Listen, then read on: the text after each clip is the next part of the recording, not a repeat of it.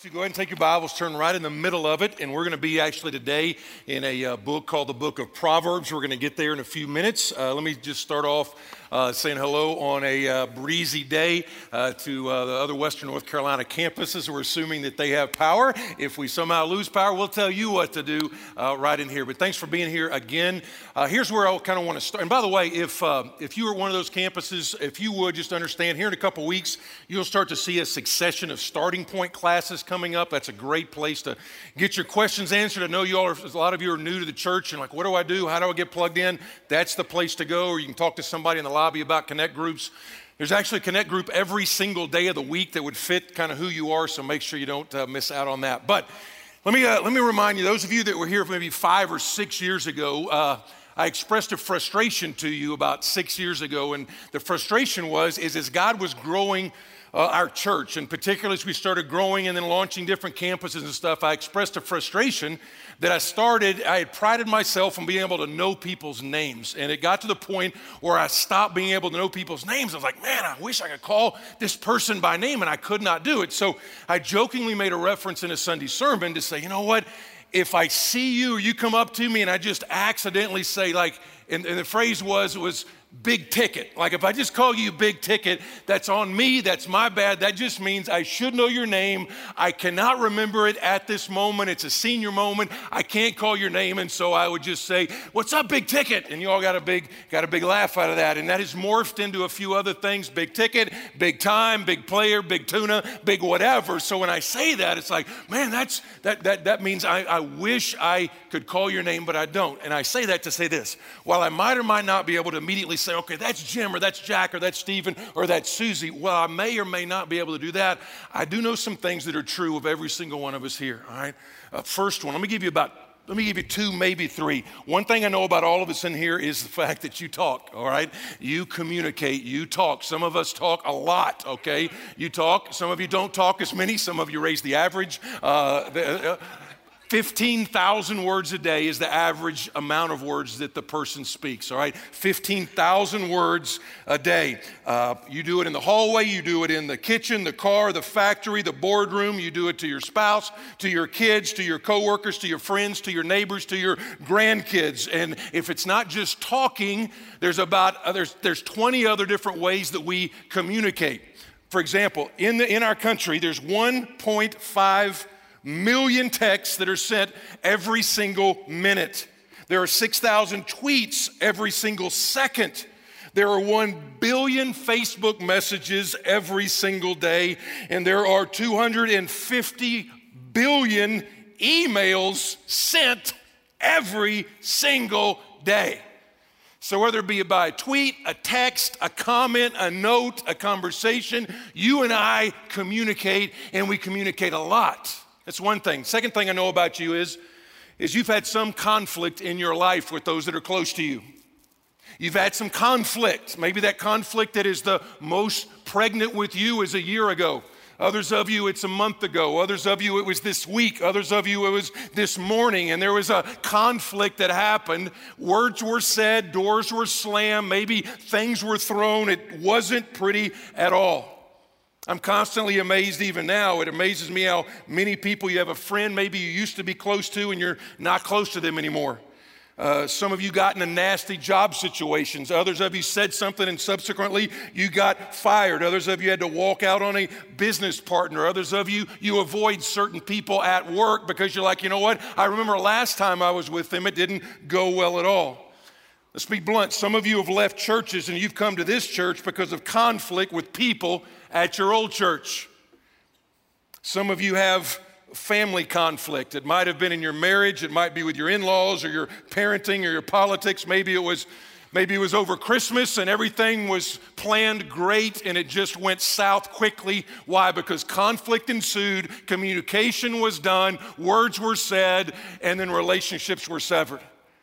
And so when you see all that, uh, I would say this third thing is I would said it's pretty safe to say you either been hurt or you have hurt other people with some of the stuff that you have said. Let me say it again. You've either been the hurter, you've said some stuff. You're like, you're a terrible father. You're a horrific wife. I never want to see you again. I want a divorce. I wish you were never born. Some of the most hurtful things, as well as the things that jar our memory, our biggest joys, our biggest pains. That's where it is. And so, what we've been doing in this little start of the year series is we've been talking about resetting the table. Table's a metaphor for close relationships, not exclusively family, but it definitely includes family. Resetting is just the idea of things can be different. That the God who says, you know what, with me, all things are possible, that God, that God who does not sleep or slumber, he wants to do something in our families and in our relationships. One of the things we talk about all the time is the gospel starts off vertical. It's when you repent of sin and embrace Christ by faith. That's a vertical dynamic that has to happen. But once that happens is it has an impact on the horizontal, on your relationships. It should change us as husbands and wives and fathers and parents and children and employees and employers. It should change that. But reset means the idea of a fresh start or a new beginning. It's the idea of I'm going to look at these things differently. It's really the root part of the idea of repentance. Repentance is I want to see something differently than I have before that will lead to a change in action so I act differently than I did before. And so what we've talked about the first week, we talked about you gotta, you have to stop the pain. We looked at Joseph in the Old Testament and the family conflict that he had, and his brothers sold him into slavery, and all the healing that had to take place there about family forgiveness. And then last week, we actually looked at the whole idea of the covenant in marriage, all right? That it's a covenant. It's not a consumer deal, it's a covenant deal. It's not a contract deal, it is a covenant deal. We've got a couple more weeks, but here's the one that you might think is uh, it doesn't matter whether it's a close friend or whether it be your spouse or whether it be your parents. This is the one that's like, that's what I've got to. This is the dynamic that can change literally in the next two days. The trajectory of that relationship can change. And so, what we're going to do is we're going to be in the book of Proverbs. Now, before you sit there and go, some of you think of Proverbs as little pithy sayings that are like skills for living, and that would be a great understatement of what this book is. This book is in a section of your Bible called wisdom literature, okay? It's things like Job or Psalms or Song of Solomon. Some people actually put the book of James in the New Testament in this idea of wisdom literature.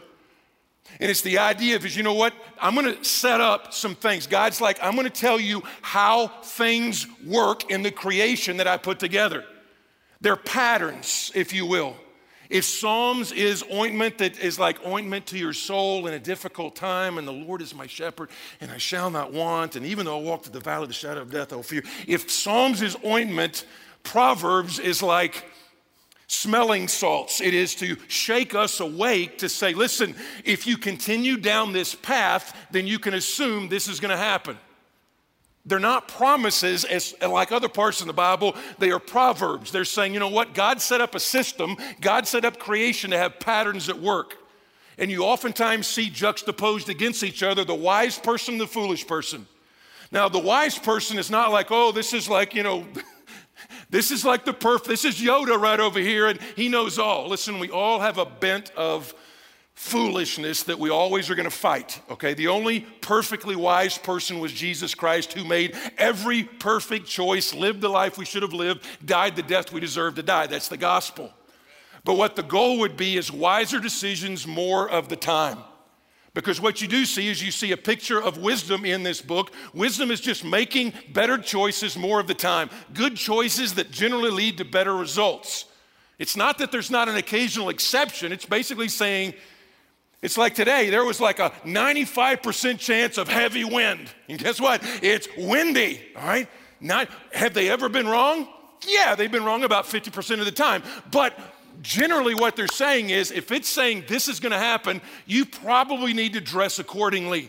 That's the Proverbs. They're saying if you act this way, there's a 90% chance this is what's going to happen in your life.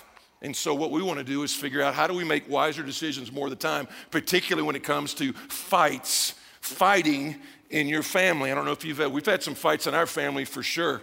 All right, some of you, I've had some fights in my marriage before as well. Some of you are like, oh, Miss Lori, she's so sweet and kind and she would never. Miss Lori can bring it, all right? You just need to understand it. She can flat out bring it. So I, as I prepared this, I, this is not me saying, look, you be, this is us going along and saying, there's got to be a change and then there's a challenge at the end. So Generally speaking, at our church, what we do is we look in one text of the Bible and we go through maybe of you know three verses. Sometimes it's ten verses. Maybe a long one might be a narrative that's maybe 15 verses.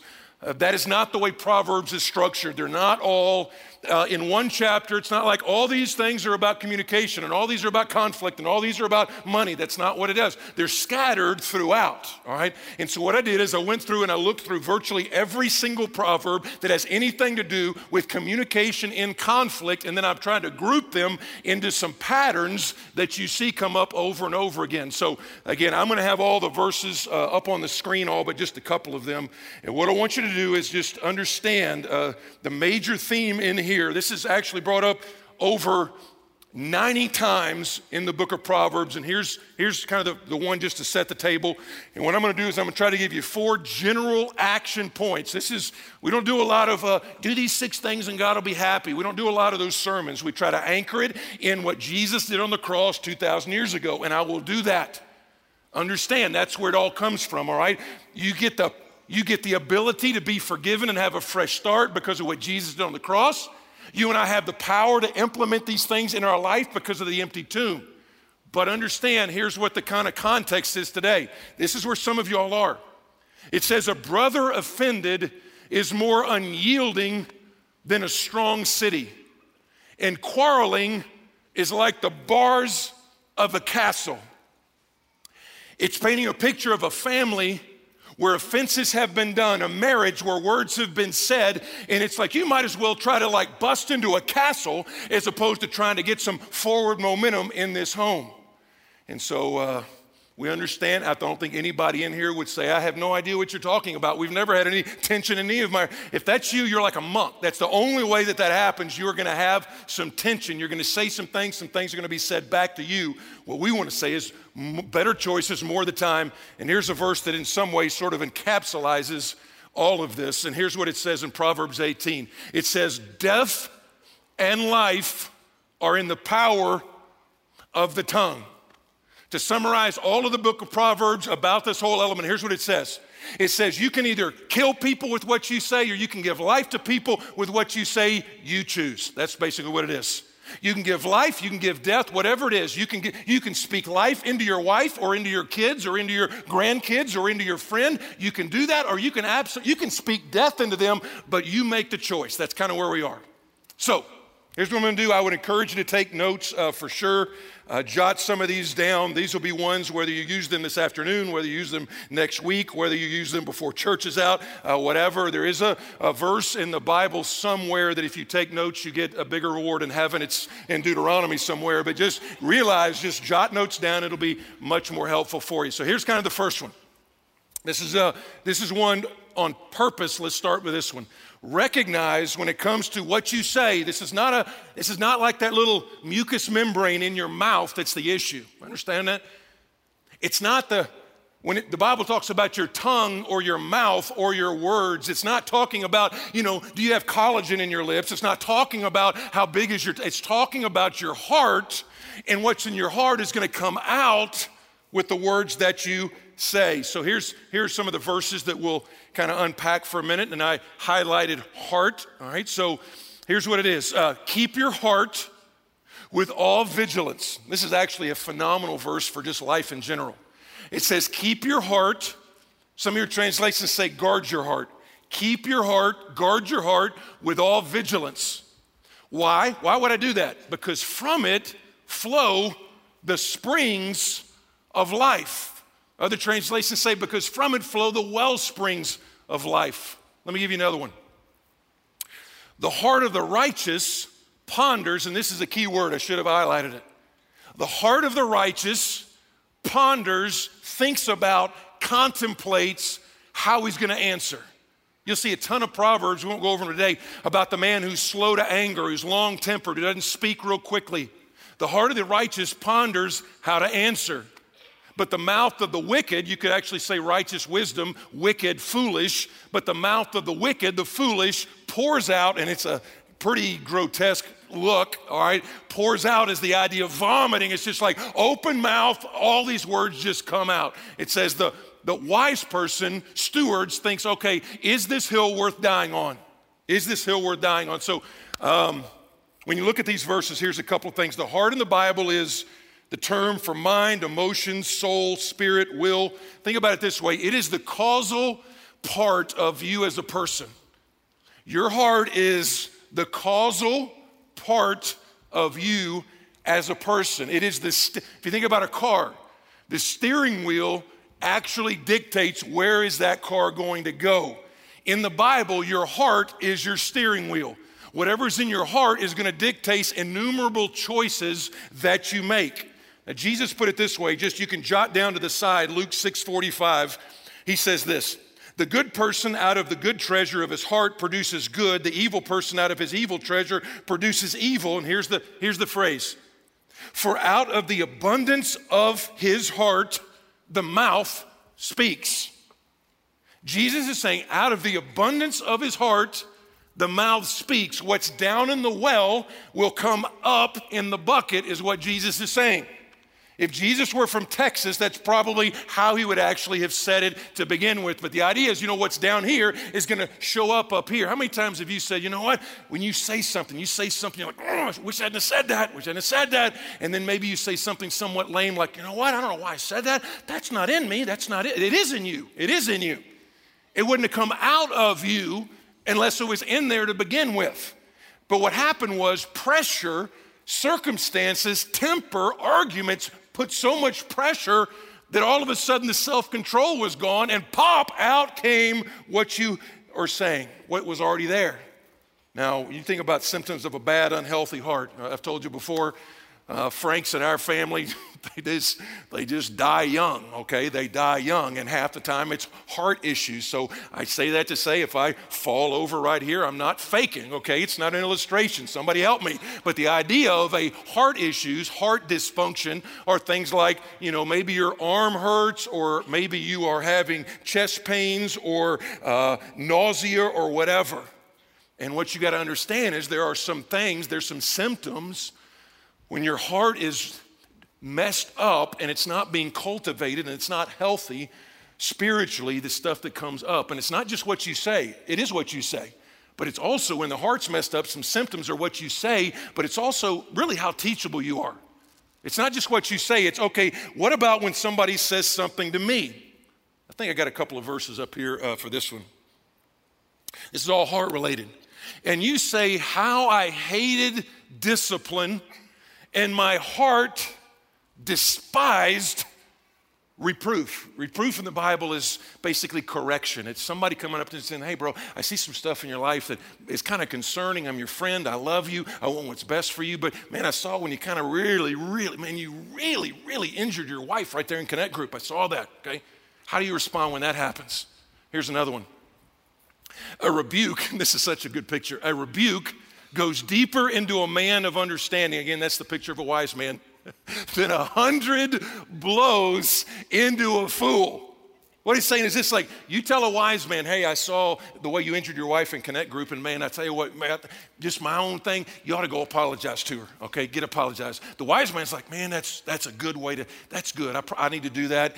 Man, thank you for pointing that out or at least eventually gets there. The fool, you can tell him a hundred times, and it's like boom, boom, boom, boom, boom. He's like, what? Hit me some more. Boom, boom. I mean, you can do it a hundred times, and he's like, it's not, it's what, what are you trying to get across? The fool in the Bible is the person that continually does the same stuff all the time. He's told the same time. He's been told for 10 years for 10 years. Listen, you got to control your words. You got to stop popping off. If you don't stop popping off, you're going to get fired. But he's like, I, I, don't care. I go down that road. It doesn't work out well, but I'm just not going to do what it takes to get away from there. So uh, here's a couple of things. Um, now, again, we all need some reproof. Let's, let's, be, let's be a church today. One of the core signs in the book of Proverbs is you have an understanding uh, understanding and part of wisdom is you recognize, you know what, I have a natural bent. I have a natural inclination to do bad stuff, and I have a natural tendency to have blind spots, stuff that is um, not strong. And if you're pursuing God, you want to grow in some areas. And so we all have that. But here's the question let me ask you a question at church How do you respond when or if you are corrected? How do you respond? How do you respond the last time your spouse came up to you and said, Hey, honey, here's, here's some stuff that really, really needs to change in our marriage or in our family or with the kids or with the budget? Or what? How did that go last time? When you got corrected, when your friends, your parents, your coworkers, your boss, your employees, you're like, nobody, I haven't had any correction in a long time. I must be perfect. No, no, it's not that you're perfect, it's you're unteachable, okay? Nobody wants to come up to you and you like blow up like Mount St. Helens and bless them out and just, you know, don't talk to me. Who are you to talk to me like that? People at work don't talk to me like that. Who are you to talk? We say stuff to our family we would never say to other people, correct? I mean, there's some stuff that's flown around in our houses that, like, man, I hope nobody ever sees that out in public. And how would that be if somebody said, I have a tape recording of the last month of everything that every single word that came out of your mouth? All right. It came out in front of the TV, it came out on the golf course, it came out at your dining table, every single thing. It's not, it's like, that's not fun at all. It's not fun at all. So here's uh, how do you take correction? All right, as a matter of fact, let's do a little experiment. I'm, I'm not sure I want to do this. Hendersonville is great at doing this because Hendersonville are participatory people, correct, Hendersonville? Participatory people, man, they are like on it, on it, on it. They got 35 mile an hour winds today. We got like 30 here in Arden, but they're like participating. So here's I'm gonna see how you do it. If you're sitting next to a person that's a loved one of yours, all right, just uh, on a scale of one to five, one to five, how approachable, um, how approachable you are, all right? How approachable you are. Five means you are very approachable. He's like, man, I just really want to pursue God. One is do not ever point anything out to me. All right, just uh, right now, why don't you just on a scale of one to five, let that person next to you turn to you and say, um, here's the number. Some of you are like, I'm not looking at the person next to me because I don't want to be corrected, all right? I don't want them doing that. That is not a teachable spirit at all. It's just, and you're, some of you are like, well, what about, what about you? Uh, uh, let me ask it another way. How much correction can you take without firing back? I mean, uh, how much can you take without finding fault with them, impugning their motives, shutting them off? You know what I am absolutely all pro? I am all pro at pointing out Lori's faults it just happens to be right after she has pointed out my faults, okay? When that happens, I all of a sudden become like an all pro pointer outer of the stuff that is wrong with her and why she's got to get her stuff correct. And, and you're like, and I, I mean, it's hard for me. It is hard. I have opinions. If you don't know this, I have opinions about everything. I do. I do. I don't share them all up here. And they're decently well thought out most of the time. My wife says I'm often wrong. I'm just never in doubt. So here's, here's, here's, here's the way that that works. All right. Here's the way that that works. Some you are like, yeah, I'm married to that person. Um, here's, here's the way that that works. Okay. Last week, I said about five years ago, we had a person that for an entire five days poured into our marriage, poured into our marriage. We saw some patterns we didn't like. We're like, we got to break these patterns. Let's get an outside person to come in and let's deal with these patterns. And this is, is embarrassing to say, but I'll say it anyway. There's one part we did separate and then we did together, and one part the guy looks at me. Man, it was just, I was, this is so bad. Um, he looks at me and he says, because we'd gone through all our stuff, and he looks at me and he says, Now she's not there, or I would have bowed up even more, but he looks at me and says, Bruce, do you want to be right or do you want to be happy? You want to be right or you want to be happy? I got to tell you, deep inside my heart of hearts, I thought, being right makes me happy. That's part of what I had to fight against. But what what I've tried to grow in is listen, I can win the battle and I can lose the war. I can win the argument and yet injure a family member who I love deeply and yet walk away going, Yeah, I won that one, showed him. You know what I've never had happen in any family member, much less my spouse? I've never been in an argument and then showed her how logical my viewpoint is and how illogical her viewpoint is. Not one time has she ever stopped right in her tracks and go, you know what? I'm just now realizing because of the strength of your argument how stupid my argument is. And so I just, I, I you know what? That's it. You are so wise. I've never had that happen, all right? Anybody? Anybody? No, no, I hadn't either, all right? So part of it is like, you know what? My heart has got to, uh, my heart has got to grow in that. And here's what happens you're like, well, that cannot happen. When you embrace Christ, there's a reason the Bible says you get a new heart, okay? You get a new heart. Now, He doesn't transplant your physical heart, He gives you a new heart with new desires, a new. It's like, I want to be a godly man, okay? I don't want to just be right, I want to be a godly man. Your job as a Christ follower is to cultivate that heart. If you just ignore that and never deal with heart issues, what's going to happen is it's going to get overgrown and overgrown and overgrown. Weeds are going to come in. Nothing is going to grow there that is healthy. Your job through church and fellowship and Bible reading and prayer and repentance, all those things, that is cultivating your heart to be teachable. So the first thing is I got to realize this is not a mouth issue, this is not a tongue issue, this is a heart issue. So the rest of them, if we get the first one right, the rest of them are a little bit easier. Here's one that is so prevalent throughout Proverbs. I could have given you probably 25 verses on this, but it's respond slowly. Respond slowly or slower than you normally would. This is a great verse, 426. Ponder, it's the same word we looked at a minute ago. Ponder, think about the path of your feet. Proverbs is not saying, what a, hey, it's concrete, it's, it's not what he's saying. It's like, think about where this path that you are walking down, think about where that's going to take you. Think about where that ends up. He says, Ponder the path of your feet, then all of your ways will be sure. Let me say it again. It means to think about where is this taking me? Where is this pattern taking me? Before you decide to react, before you decide to fight about, think, do I want to go there? Will I regret the cost that this is going to cost me long term? One of the places we were in the, on the, the 10 year sabbatical in the fall was Oklahoma. One of the things about Oklahoma is it is full of toll roads, toll roads, toll roads. Everywhere is toll roads. A second thing is I never remember, I never remember to bring quarters or I don't even carry cash anymore hardly, okay? But I'm looking at that line. I'm looking at that line over there. I'm like, I don't want to stop there. I actually saw a guy trying to throw dollar bills one time into that little coin collection. I was like, fool. He's a fool. I'll never be that guy. But what I do, and this just, again, man, this is like pastoral confession day or something. But what I do is I will like drive through the whatever it is, passway, pass gate, pass, whatever that deal is, knowing that they're going to just send me a bill and I'd rather pay five bucks down the road than stop and wait in that line to pay five bucks now. Anybody with me? Anybody? Okay, but here's, here's what I got to ask. Even before you take the road, even before I say, oh, I got to go from Tulsa to Oklahoma City, I got to ask the question. I say, is this path worth the cost? And what you have to ask before you let it go and you get into that argument again is like, you know what? Is this really worth it? Is trying to figure out who you voted for. Is this really worth ruining Christmas? Is it really worth dying on this hill? And the wise man doesn't die on every hill.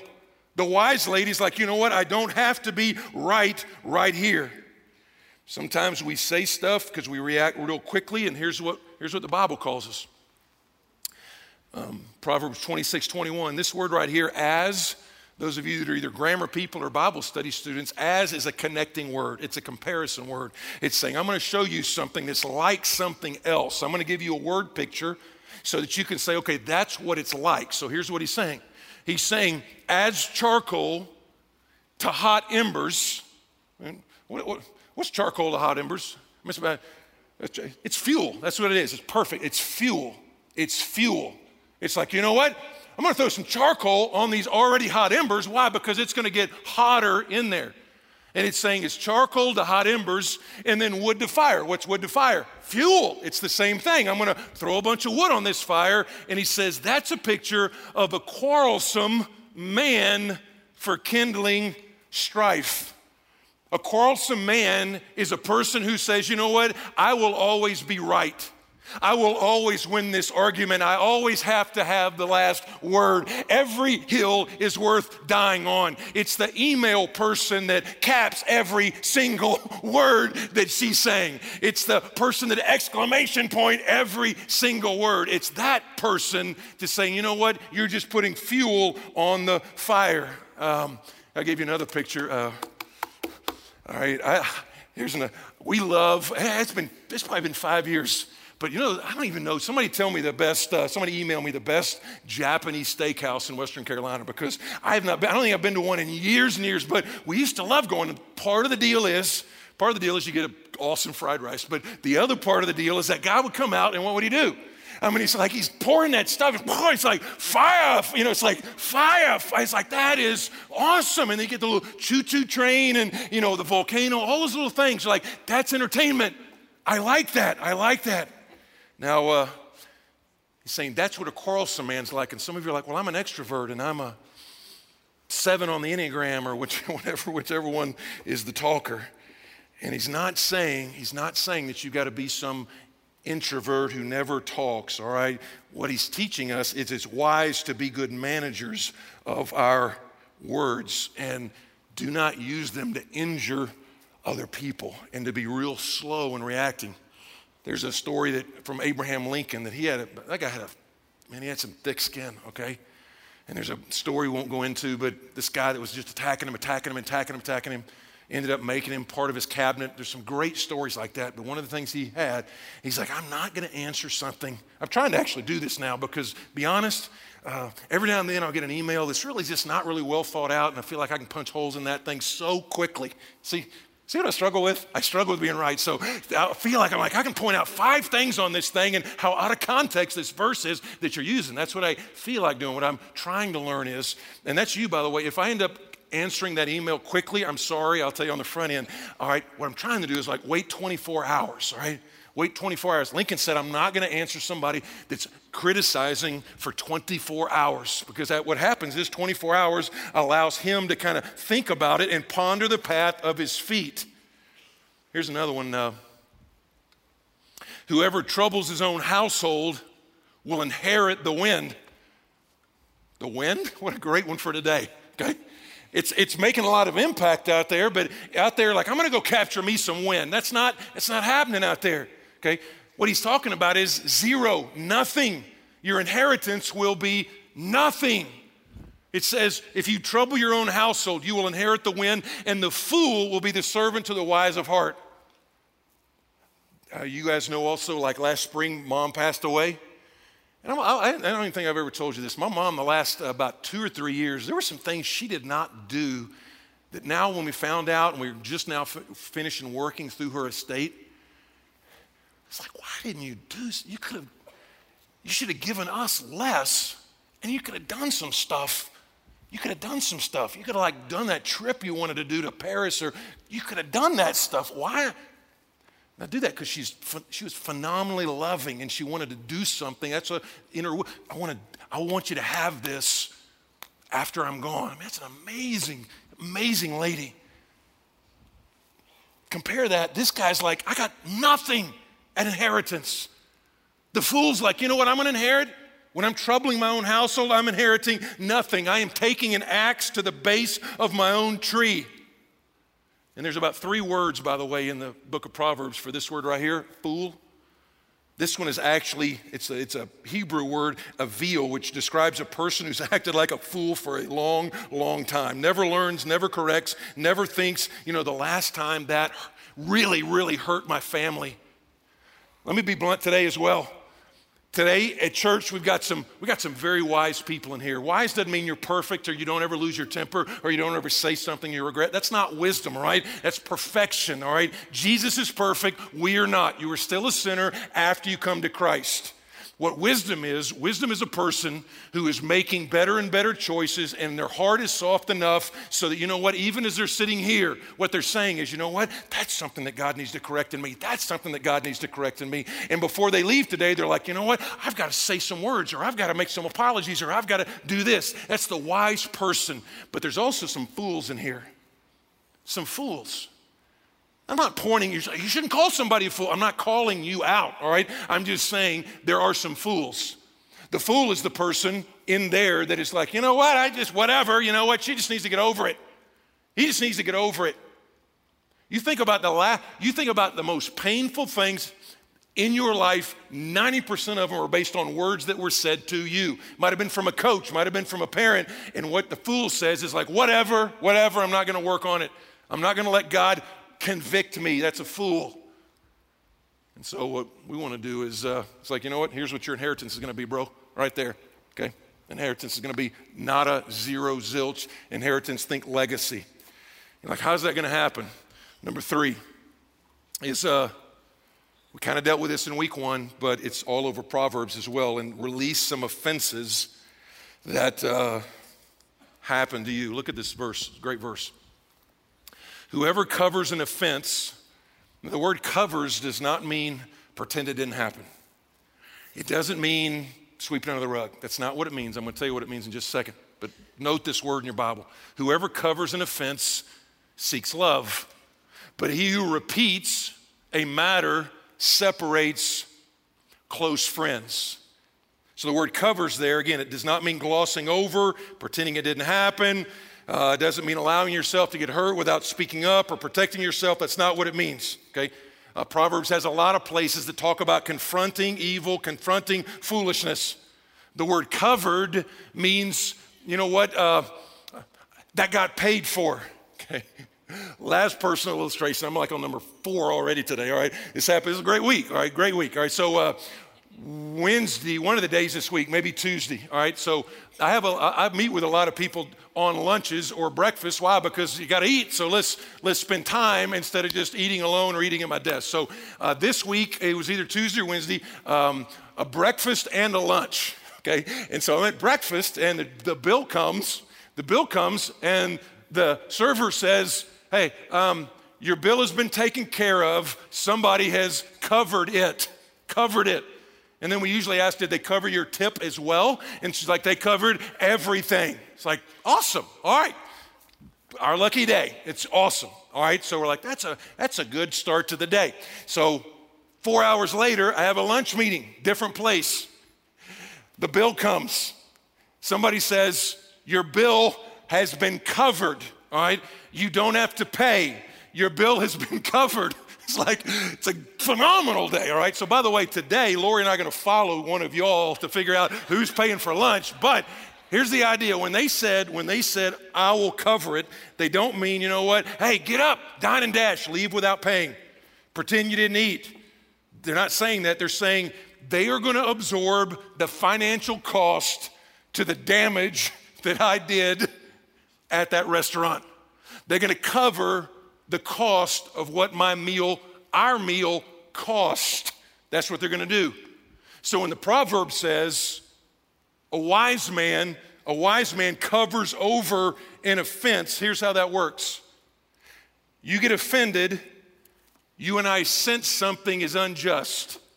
Something goes off in us, it's like there's been a wrong done, somebody's got to pay.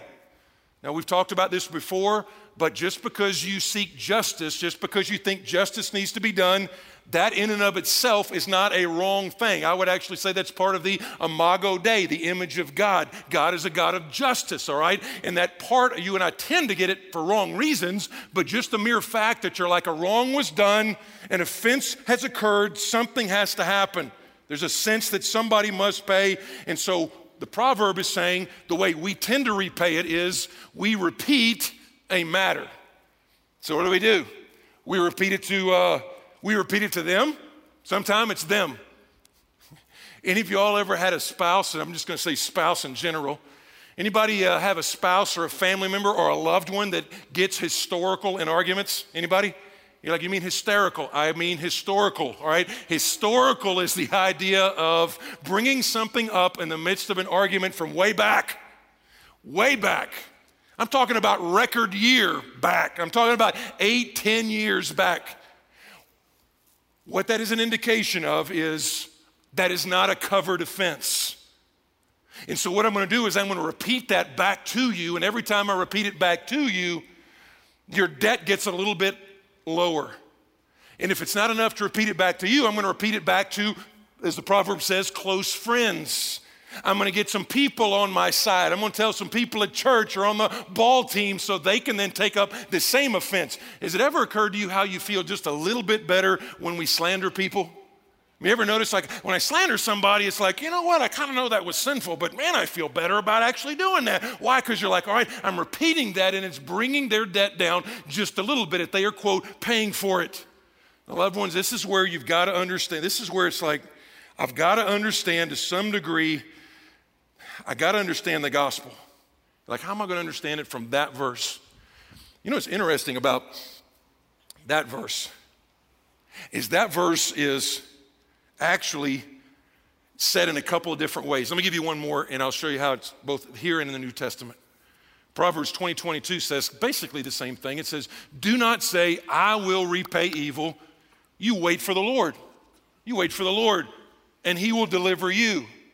Now, the New Testament actually puts it even more pointedly in the book of Romans, which is the most gospel driven book in the entire, in all of the epistles. And here's what it says. Just jot down in your margin Romans 12, 19, and 20. Here's what it says Beloved, never avenge yourself, but leave it to the wrath of God, for it is written, Vengeance is mine. This is the addition that Paul puts on it. He says, Vengeance is mine, I will repay, says the Lord. What that's saying is this the way that you lay down and you lay down that offense is you realize, number one, if that person is a Christ follower, Jesus has died for them. When they offend you, when they do something offensive to you, you can say, you know what? God died for them. That sin that they just committed, He absorbed the vengeance for what they just did. Vengeance is His, He will take care of it. If they're not a Christian, then God promises one day He will settle all scores. He will settle all scores. He will settle it here or He will settle it in hell, but God does not miss anything, loved ones. Some of you are like, well, I don't believe, I don't want to have a God of justice because a God of justice will make everybody else want to take. No, the only way you can actually forgive somebody truly that has really offended you is if you know God didn't miss that and God is, God will even the score at some point. So, um, I tell you what's interesting. This last little section uh, is always kind of it's hard. It's hard to do. But let me read one more verse. This is right after Paul says, Vengeance is mine, I will repay.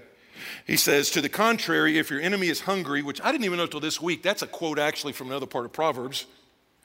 If your enemy is hungry, feed him. If he's thirsty, give him something to drink. And then commentators are mixed on what this next one means, but I think it's pretty obvious on the context. Because by doing so, by doing what? By feeding your enemy when he's hungry and giving him something to drink when he's thirsty, by doing so, you will heap burning coals on his head. Now, how many of you right off the bat think, I like the idea of burning coals? All right, I like that idea. That let's just skip to that part. But what it's actually saying is that would, that would go totally against the context of what he's saying. He's saying, no, you be kind to that person who has offended you. Why would I do that? Why would I do that? Because he says, then you will be heaping burning coals on their head. What could that mean? Somewhere in there, it's the idea of convicting that guy that what he did is wrong. What she did, it's the idea of waking him up. Folks, this is actually, this is what the gospel did to you. Question Did God wake you up to the grace found in Jesus simply by pointing out all your sins? That's not all He did. He didn't just convict you, He also overwhelmed you with the grace of Jesus found in the death, burial, and resurrection of His great Son. Book of Romans actually says, It was your kindness that led me to repentance, God. It was your kindness. We think people change because we criticize and we get on them. You know where people really change? When they really change is when we show grace to them when they did not deserve it. That doesn't just change the behavior, that changes the heart. I can honestly say, the times when my heart has been changed the most is when Lori has showed me the most grace. The times when it's just pointing out the faults, you know what? It's like, I don't like, don't like that, don't like that, I resist that. But when grace has been shown, you know what? The heart has been changed. That is why uh, Proverbs 15:1, a soft answer turns away wrath, but a harsh word, what does it do? It stirs up anger. All right, so here's where we're to go. Here's where we're to go this week. Actually, not this week. Here's what I thought about. We're to do this thing this next two days. I thought about giving you a seven day challenge. I'm like, man, we can't, I can't do seven days. I don't know. I mean, I, I do like two days and I'm like gone. So we're going to do two days in just a second. But here's what you got to, here's the last little part. Replace, now don't take it, don't take it in isolation but we want to replace a lot of our criticism toward people with, we're just going to use the word encouragement because there's a bunch of different words that mean encouragement. Replace the criticism, replace all, replace a lot of that with encouragement. Let me give you a couple verses here. Proverbs 4:22. They, they is the word, they is the idea of words. Words, they are life to those who find them. And this is the, this is the part right here healing. And healing to all of their flesh. Healing. That little Hebrew word is the whole idea of something that was hurt and injured and wounded. And then the word is spoken into that wound, into that hurt, into that injury.